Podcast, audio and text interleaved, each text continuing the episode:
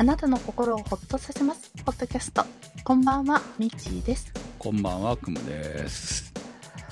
先週末、憧れのアフタヌーンティーをしてきました。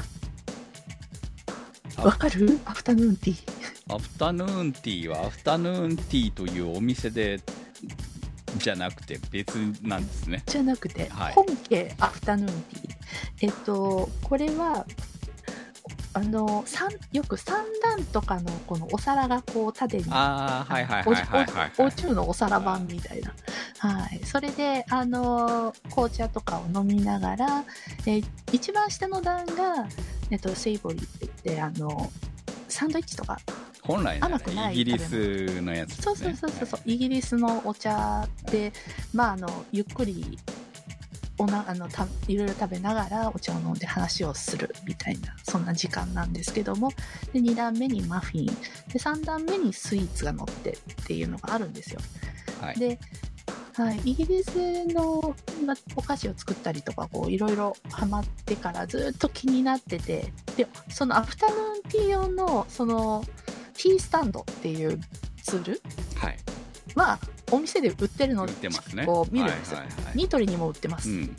はい口にもあそうなの？でうんあのあちょっと欲しいかもって思いながらいやでもまだ未経験だからいきなりそういうの買うのももうそろそろやめようよ私一回はちゃんと経験しなきゃまあ、って思っそりゃそうんたですけど、ですよね。当たり前ね。ううんん。ただアフタヌーンティーのデメリットは一人じゃうん、そうです。っていうか一人では行くものじゃないよね。確最かに。近はあの一応お一人様用もあるんですけどお一人様用だったらそのサンタのスタンドじゃないんですよ、はいはいそりゃそうでしょお皿にこう、うん持ってあるみたいな感じあの調べてたらねう。はい。でようやくで前からちょっとなんか行きたいのよみたいなのを友達に話してたら行きませんかって言ってもらってはうん行くってい。若い子ですね。確実にね。はい。はい。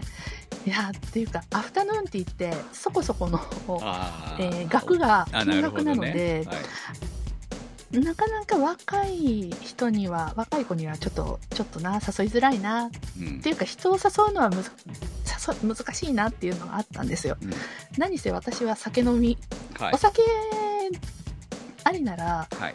その金額はありなんだけど、うんなしでランチよりお高い。そうね。だってランチだったら食事だからいいけどまあいわゆるカフェですもんね。言ってしまえばね。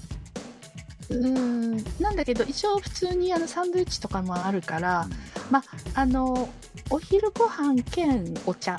うん。お茶。あの、デザートとかもああいうのもひっくるめてもうコース料理うん。みたいなもんだと思ってもらったらいいと思うんですけど、うん、でどうしようって、まあ、探してやっぱりこう典型的なのをまず初めてだから、はい、ね、初心者だから行きたいっていうんで、えーホテルのうん。ラウンジいいですねホテルのラウンジ。はい。うん。えーアフタヌーンティーを行きました。はい。いやーもう目の前にこう三段のがドンと置かれた時のこの胸のときめき、ちょうどイースターだったので可愛いうさぎさん仕様のスイーツとかがこうバッと乗っててとても華やかでね、うん。で、まあ、予約制なので予約を取る時に2人ですっごく悩んだのがドリンクを飲み放題にするかどうかっていうのがありまして。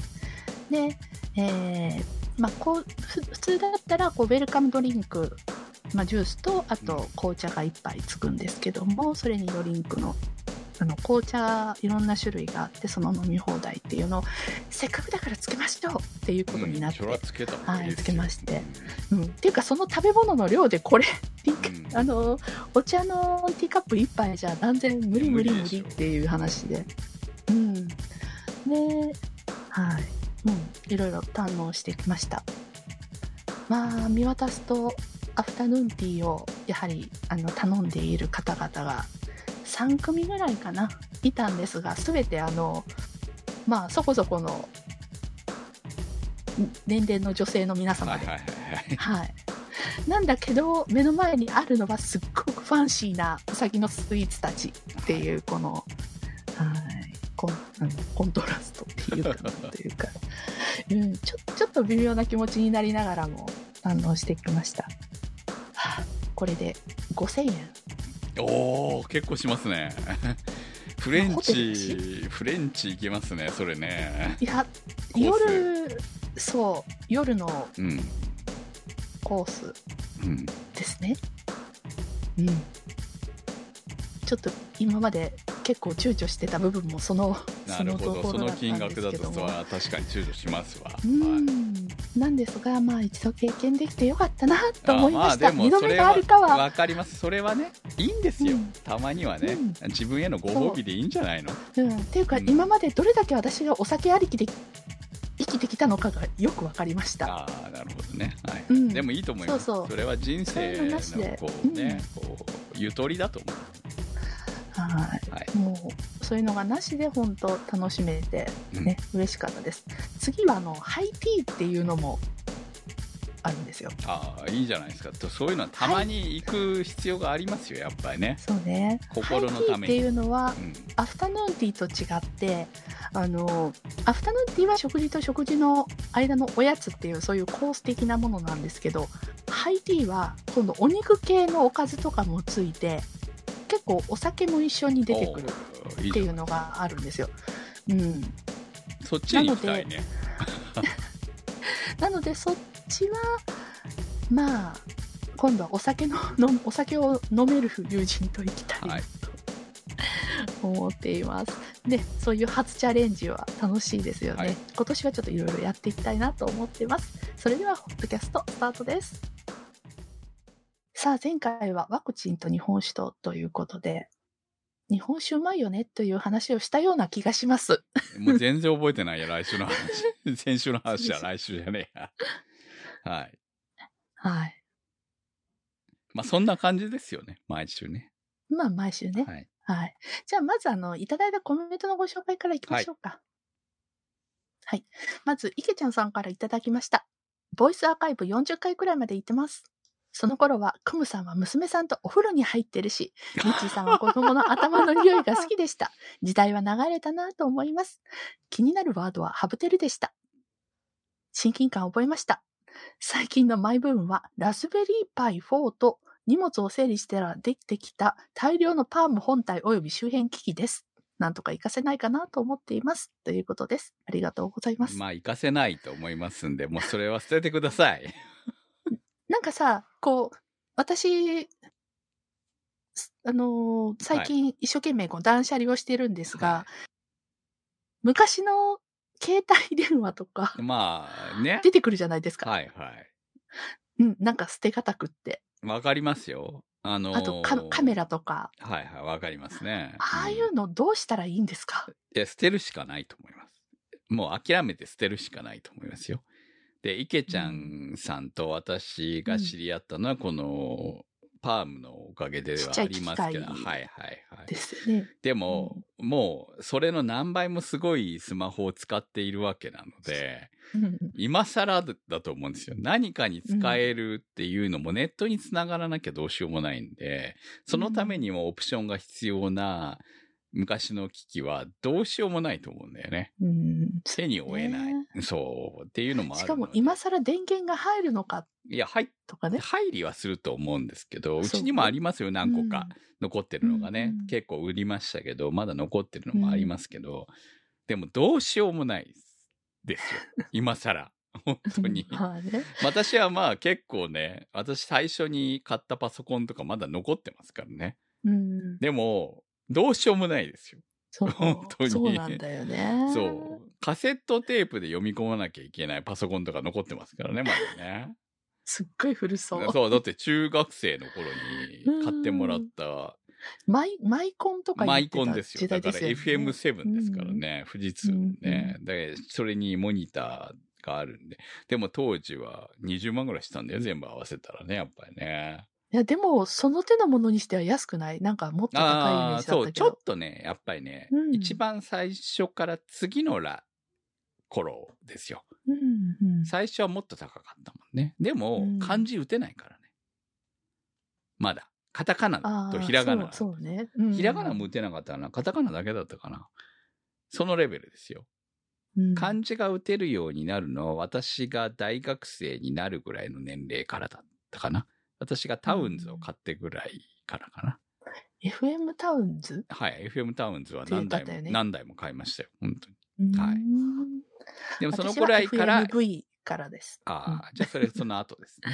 もうそれドス V の頃ですもんね。うんはい。まあだから、あのーパームはもうどうしようもないと思うので、捨てろ捨ててください。やっぱりこう、歴代の、はい。あのね、携帯電話とか、うん。ポケベルとか、うん。あとスマートフォンとかをこう、みんな取っていがちだと思うんですよね。はい。まあ、うん。あの、捨てるっていうか、ちゃんと回収してくれるところも携帯はあるので、回収してもらってね、中の金属を取ってもらった方が、まあうん世の中のためにはなる。リサイクル。はい。リサイクル的にはね、正しいんじゃないかと思いますし、さすがにパームは引き取ってくれないと思うんで、燃えないゴミで捨てたと方がいいと思 小型家電には入らないの？う。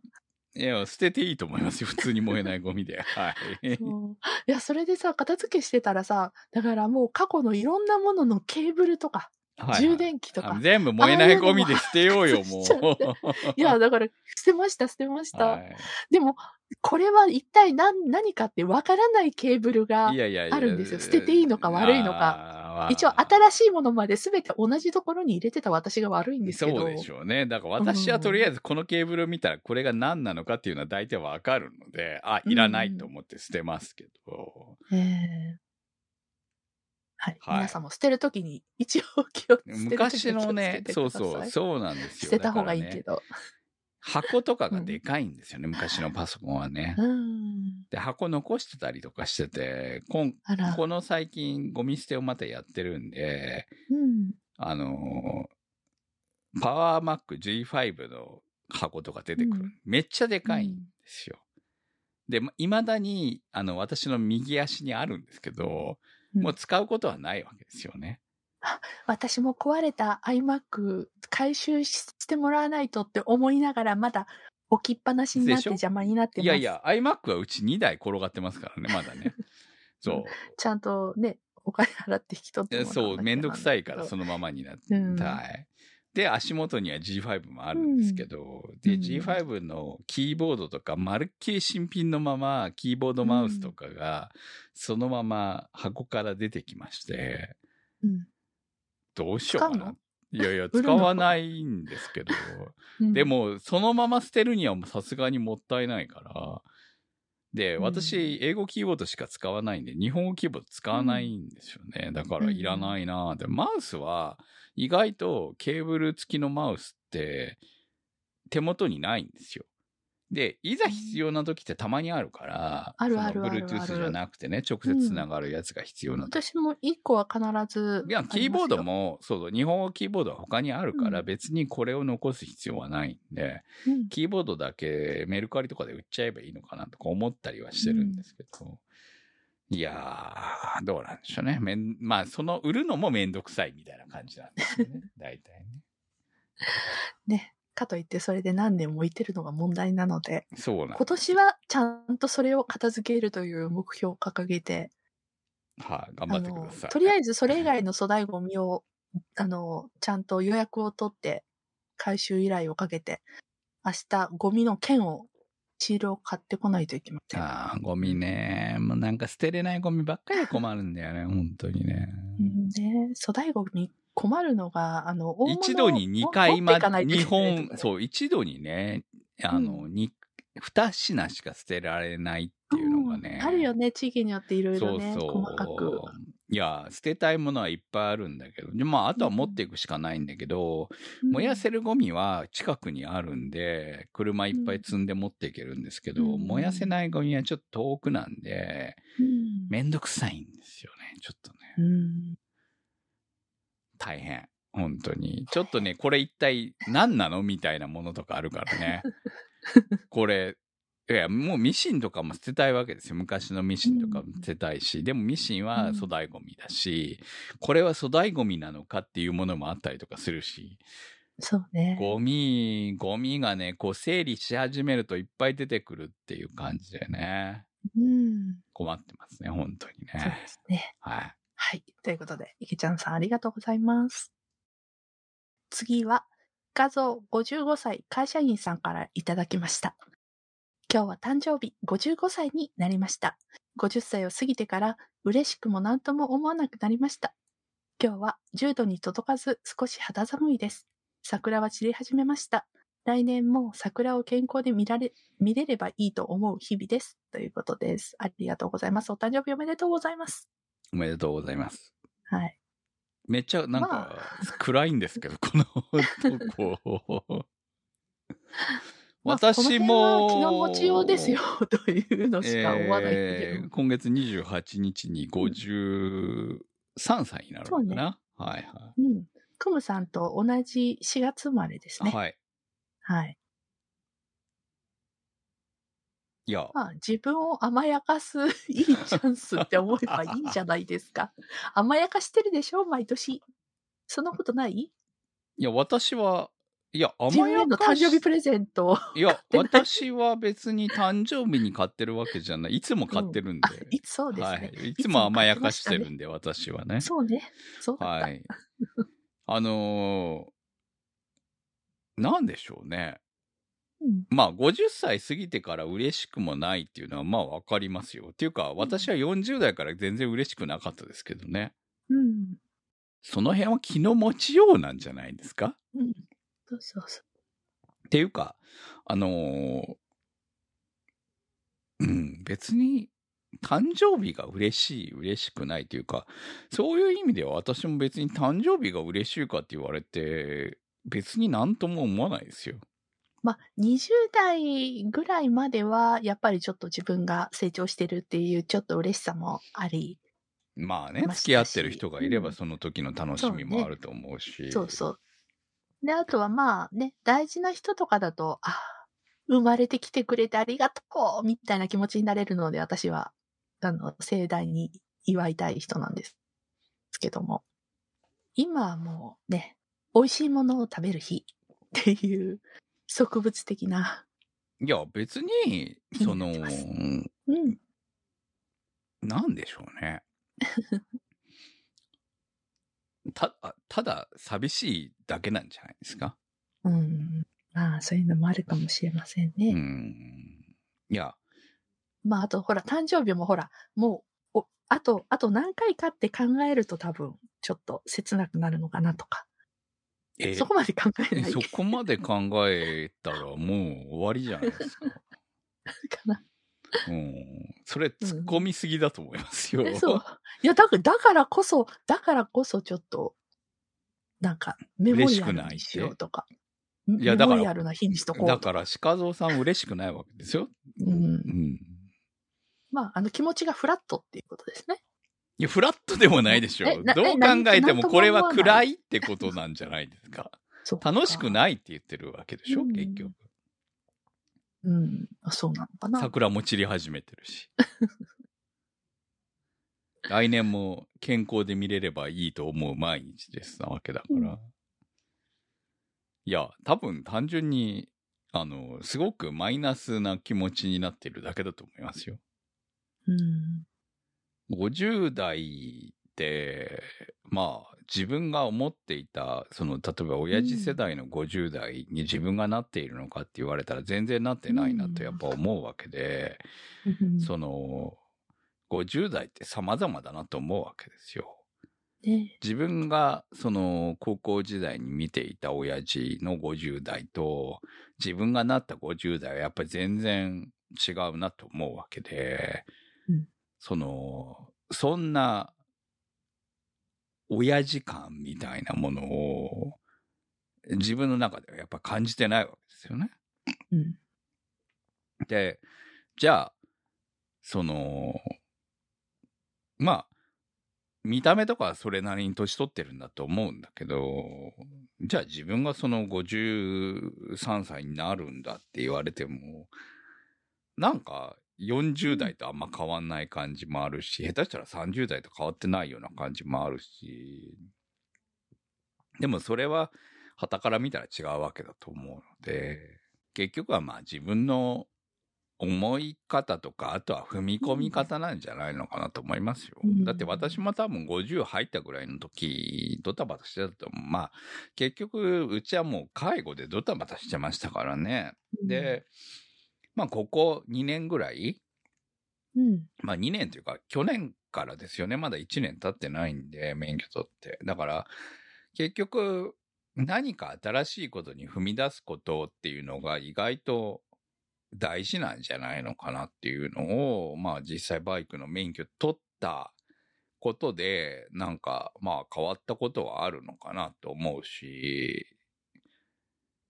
その、まあ言ってしまえば40代の頃から欲しかった免許を50過ぎになってやっと取って、で、バイク乗るようになって、なんか新しいものに踏み出せたかなって思うし、かといって、誰かとこうつるんでツーリングに行っているわけでもないので、コミュニケーションを取る手段になったのかって言われたら、まあそこまで踏み込めてはないなと思うわけですよ。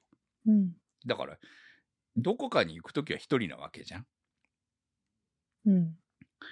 だから、そこが、例えば誰かのコミ、誰かとのコミュニケーションの手段になってたら、また違うんでしょうけど、実際ツーリング的なものに行っても一人で行ってるわけなので、そこを、その、例えば誰かの紹介で仲良くなった人たちと一緒に行ってるんだったら、また違うでしょうけど、そうでもなく、意外と一人でしか行動していない。まあ、私週末動けないことが多いので、なおさらっていうのもあるんですけど、ってなると、意外とね、一人でも楽しめることはあるし、50過ぎても新しいことは始められると思うので、で、私、意外と動かないじゃないミッチーさんも分かってるもともとでしょ？うん。もともとクムさんはお一人様ができないタイプ。だったじゃないですか。そうなんですだから、ここ数年、ああ、独り立ちしてる。だって映画行くのですら 一人で行くのが嫌な人だそうったん、で。嫌だって言っててさ、まあ、いい年してって思ってたから。はあ、私映画行くのですら一人で行くの嫌な人でしたから、うん。そう。何に行くにしても一人で行動するのは嫌だったんです。一人で行動するぐらいなら家にいた方がマシだとで、思ってたお酒飲みに行くのも一人は嫌って、ね。嫌でしたよ。本ね当に。そうそう。誰かと飲みたいんであって、だ一人で飲みには行きたくない。うん。一人でご飯も食べに行きたくない。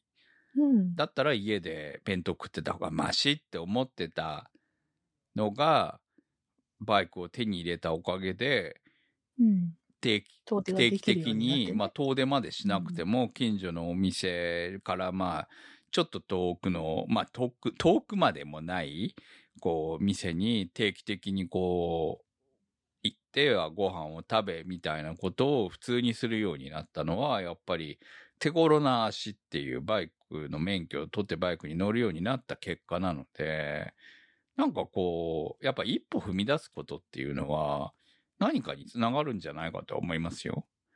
そのうん50代だからっていうのは関係ないと思うので。そうね。むしろ50、50から始める人いっぱいいるしね。まあ、あの、こう50代でね、第二のバイバイクの事故多いっていうのも今日ニュースになってるのを見かけましたけど。あ、そうなの？そうなリターンライダーがね、結構なんか事故ってるっていう話は聞きましたけど、まあ逆に言えばリター、ンライダーなんてあるんだ。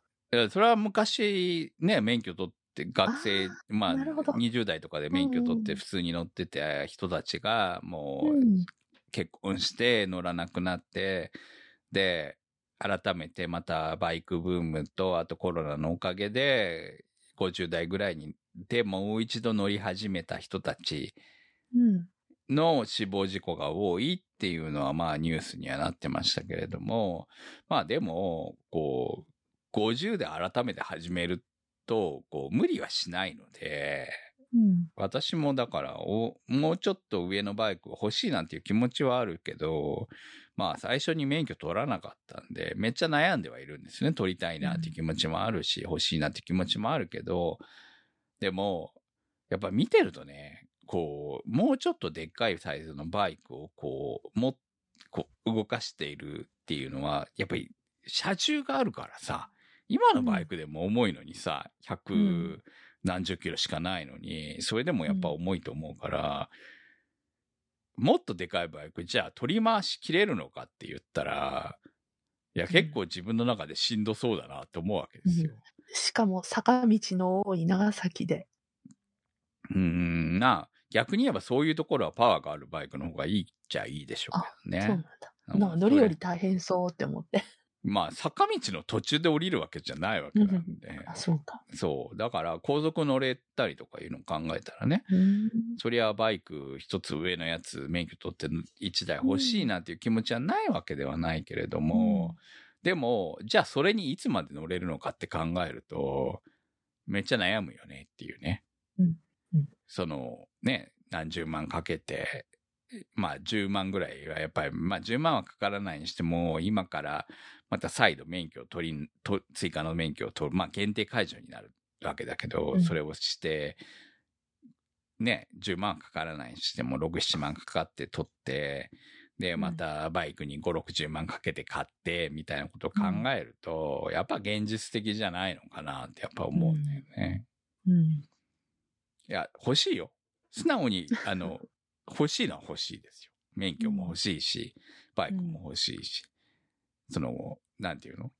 風になりたい感じはあるよね。ああ、なるほど。そう。でも、今のバイクと何が違うんだって言ったら、高速に乗れないだけなんだ。はあはあはあはあそれ以。外の一般道の最高速度は決まってるわけなんで、そうか。そうだよね。そうだよバイクはいくらスピード出ても、一般道のそう。速度は、速度制限はあ速度制限はあるるわけですよ。うん。高速以外は速度制限があるわけなので、100キロ出せないわけじゃん。うんうん。出しちゃダメ。出しちゃダメなわけですよ。うん。で、まあそこのね、指定の速度で走らなきゃ。まあだから、基本60キロぐらいが最高速なわけじゃん。うん。メーターにいくら振ってやろうが。っうん。て考えると、今のバイクと、その、もっとスピードが出るバイクと、スピードが出るバイクに乗ってたら捕まる率が高くなるだけなんじゃないっていうさ。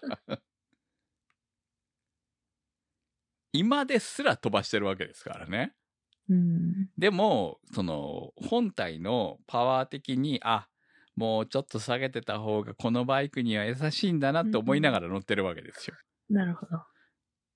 だからそのね、安定域で走ってれば捕まらないわけですから、一時停止とかでね、ミスしない限り捕まらないわけですから、でももっとパワーが出るバイクに乗ってて、そのパワーを振り回したくないかって言われたら、調子に乗っちゃう？調子に乗っちゃうかもしれないじゃない。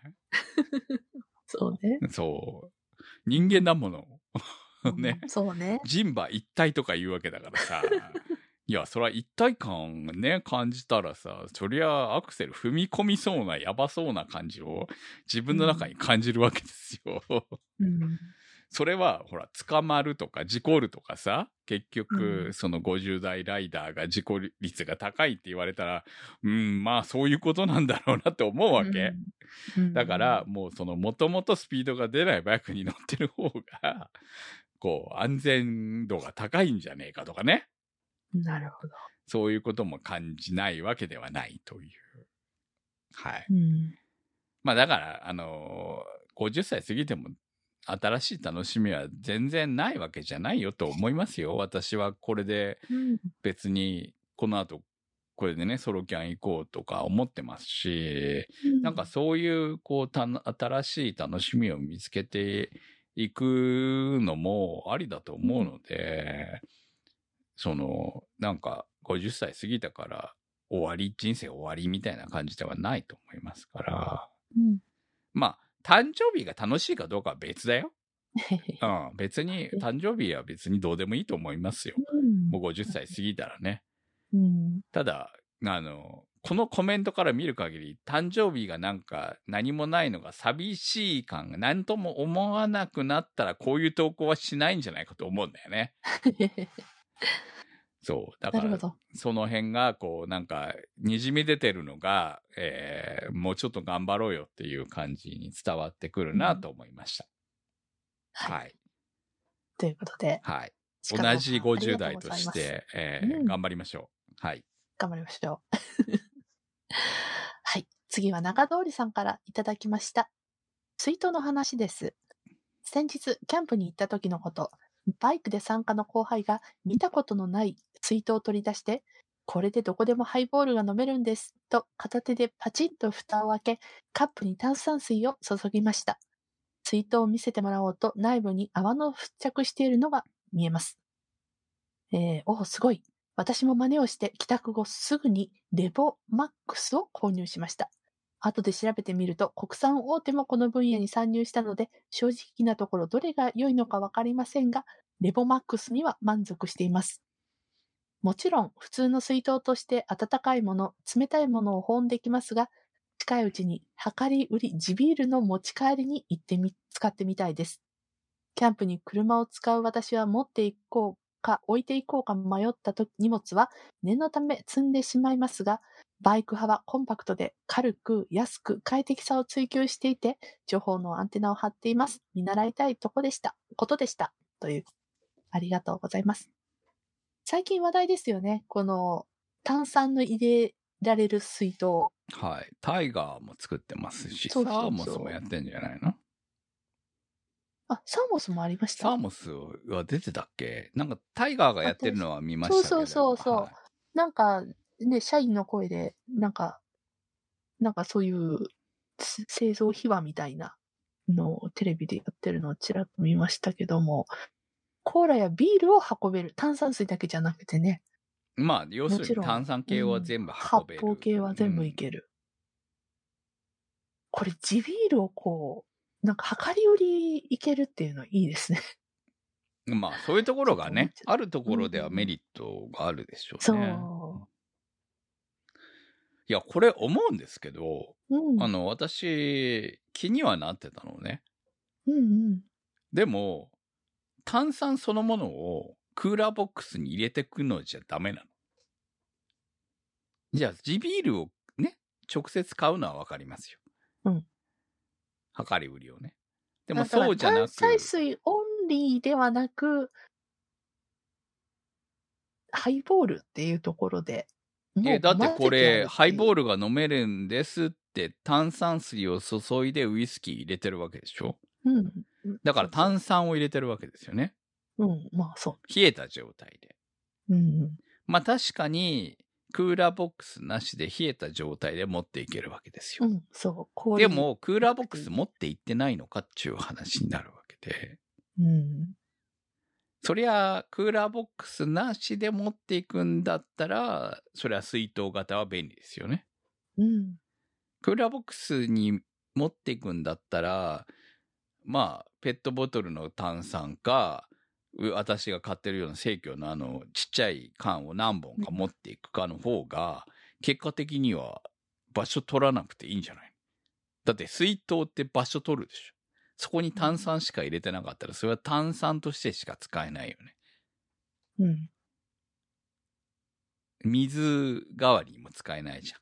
炭酸はあくまでも。まあ気が抜けりゃいいでしょうけど。って考えたときに、その荷物の量的にどうなんだっていうふうに思うんですよね。まあ、クーラーボックスの中に入れるものを少しでも減らしたい人は、あ、あるのかな。うんいや、だから、ちょっとその辺がね、うん。クムさん的には使いどころがまだはっきりしないってことですか？そうですね。だから言ってしまえばね。いや、面白そうだから欲しいのは欲しいんだよ。単純にね欲しいんだ。そうそう。面白そうだから欲しいんだけど、でも、いざ持っていこうと、今パッキングのことを考えてるんで、持っていこうとなった時に、いや、車だったらありだと思うよ。いくら増えても問題ないから、多少ね。うんバイクで行く時にはなるべく荷物を減らしたいわけで、うん水筒って邪魔じゃん？しかも、あの、炭酸が抜けないタイプってことは、それなりに重量感があると思うんですよ。うん、そうね。ある程度、その、しっかりした水筒っていう形だと思うんですね。そうね。で、それ、実際、その、写真とか見ても、やっぱ、あ、結構がっちりした感じだなっていうイメージだから、だからそれをを、例えば荷物の中にわざわざ炭酸だけのために入れる。水筒を。って考えると、缶だったら、冷、そのクーラーボックスの中の隅に3缶入れても、大した数じゃないわけじゃん。うん。3缶も使わないよ。普通にハイボールで。2缶あればとりあえず終わると思う。だって、い一晩では1缶しか普通使ってないわけだから。うん。まあ、こう、外だからね、ちょっと飲みたいなと思っても2缶あればいい。まあ、あとは、この水筒のいいところは多分一口飲んでとりあえず蓋閉めとけると。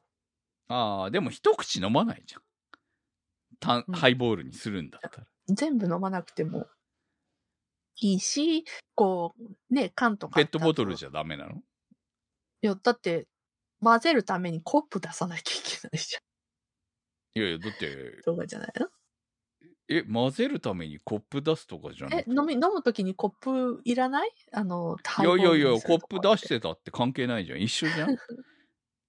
あだって、ペットボトルタイプだったら、同じでしょ？クーそのままクーラーボックスに戻せばいいわけなんで。ーうん。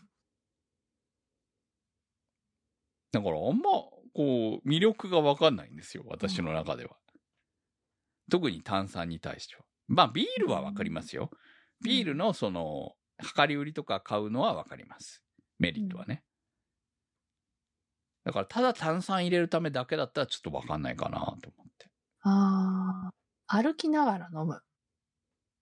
え、炭酸を？うん。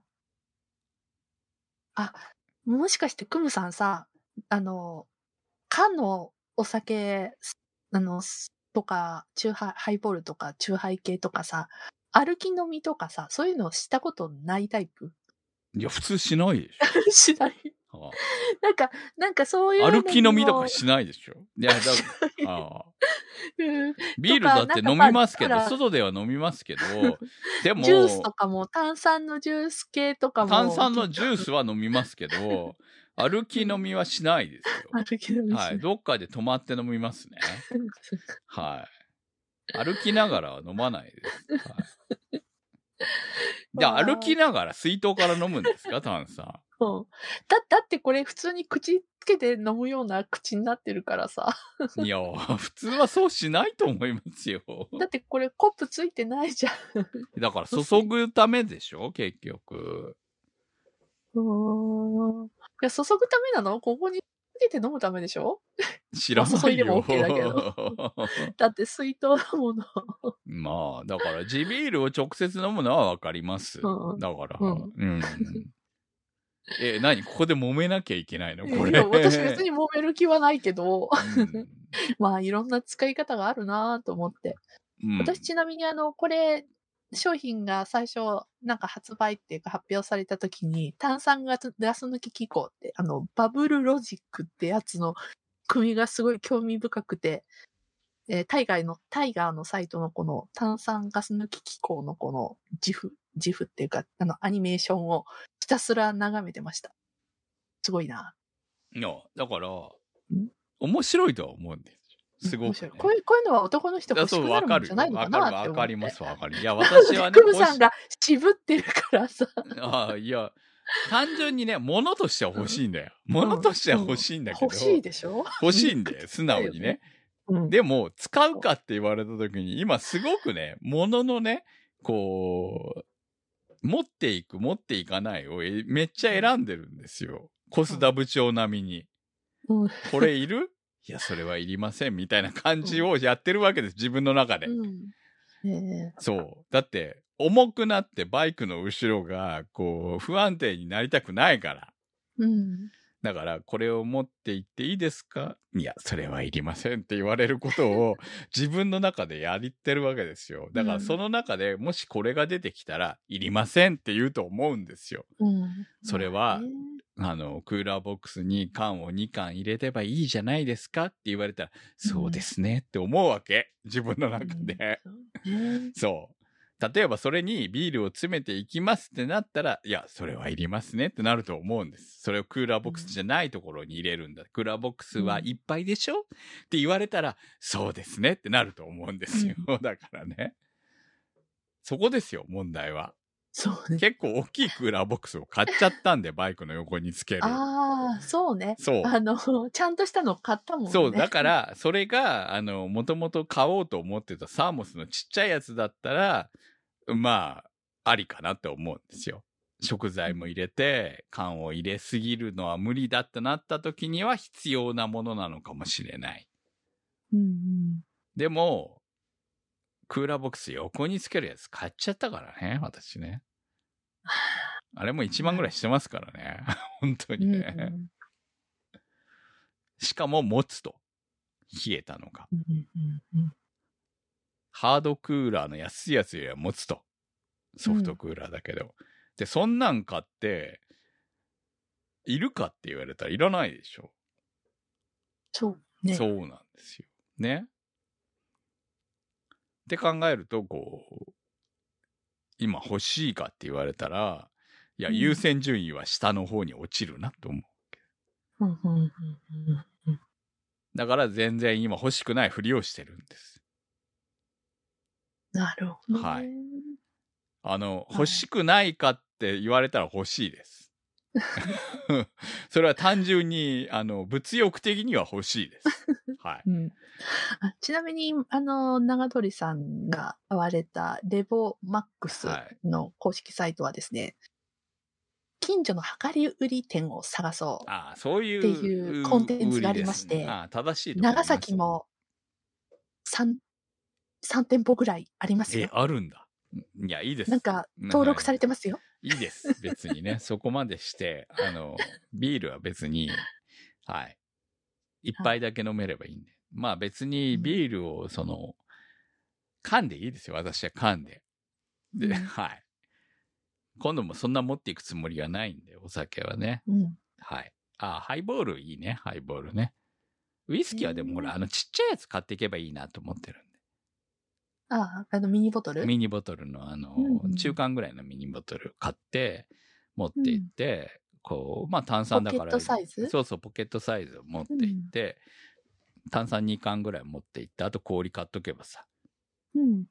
飲めるでしょ？十分。うんハイボールで。うん。うん。もう氷あれば別に炭酸冷やさなくていいじゃん。ああ、そうだよね。それもありだしね。ロックで飲めばいいしね。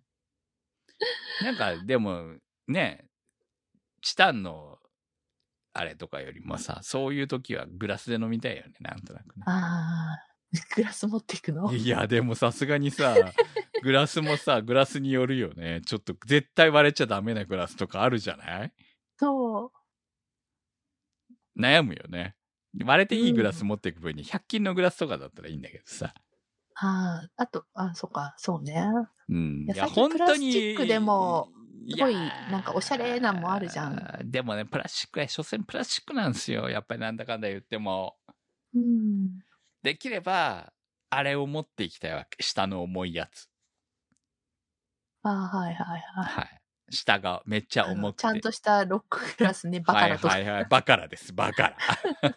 私が唯一持っているバカラバです。カラをはい下の重いやつって表現されるとは思わなかった。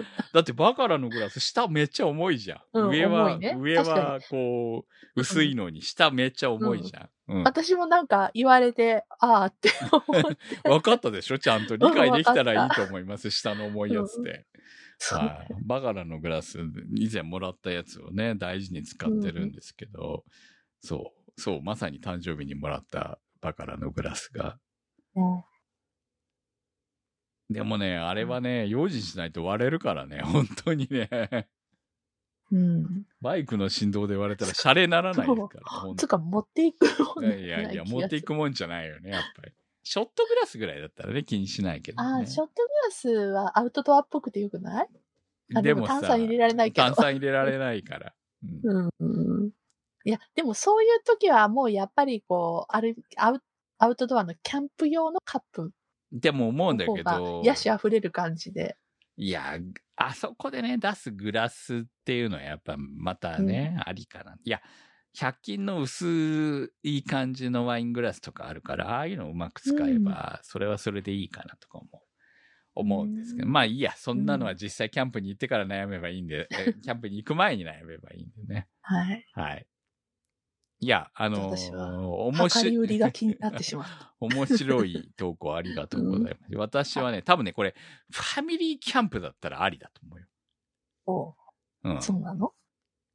だってそしたらほら、炭酸は炭酸で別に持っていくっていうよりも、うん。ビールをそのでっかいのね、量り売りで買っていってもいいし、うんと思うんですよ。だからソロキャンとなんかこう、ファミキャンはまた違うかなと思うんで、うんまあ、こう、わかんないです。この後いろいろね、実際、そろそろうちの母も入院と施設が待ってるんで、結構自由が利くようになってきたら、いろいろ行ってもいいかなって思う気持ちもある。うんでうんうんそしたら、あの、喜んで買ってるかもしんない。今こんな話してます。今私ソロキャンのことしか頭に。あ、いや、買うと思いますよ、私はどうせ。私はほぼ買うと思ってます私はどうせ買うんだ。だけど、今はいらないって言ってるだけ。うんそうそうそういや、。買うなら今度、レポマックスにするんだろうか、タイガーにすいや、るんだろうか。私は多分タイガーじゃないのかなと思ってますけど。見た目がかっこいいの、レボマックス。俺、実はさ、全然、レボマックスを知らないんですけど、うん。レゴマックスの方が多分、クムさん好みがデザイン。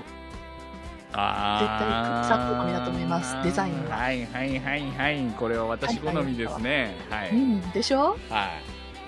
あの、クーラーボックスとお揃いの色とかどうですか？ベージュ。ああ、いいですね。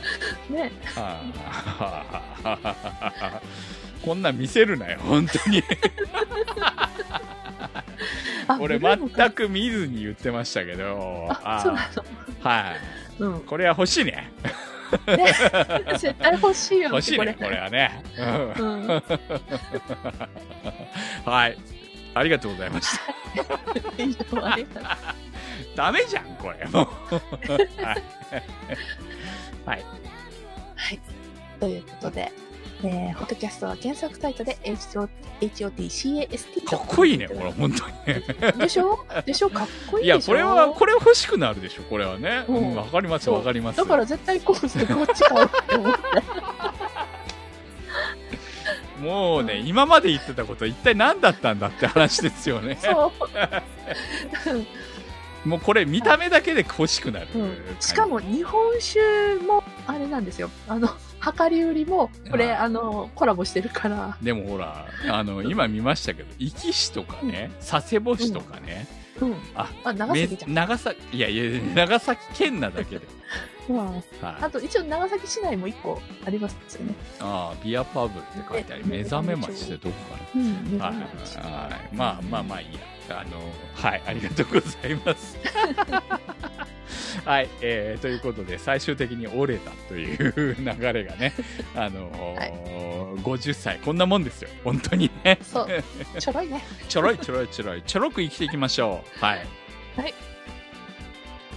はい。ということで、今週のホットキャストは、スイさん、チョチョさん、立ち切れ線香さん、棚星さん、マキさん、怪しいたぬきさん、スーギーさん、てる兄さん、なっかんさん、いけちゃんさん、にわっちさん、大さん、長通りさん、画伯さん、紫のサルスベリさん、ミーヤさんのサポートにてお送りしました。番組のサポートありがとうございます。それではまた来週。さよなら。さよなら。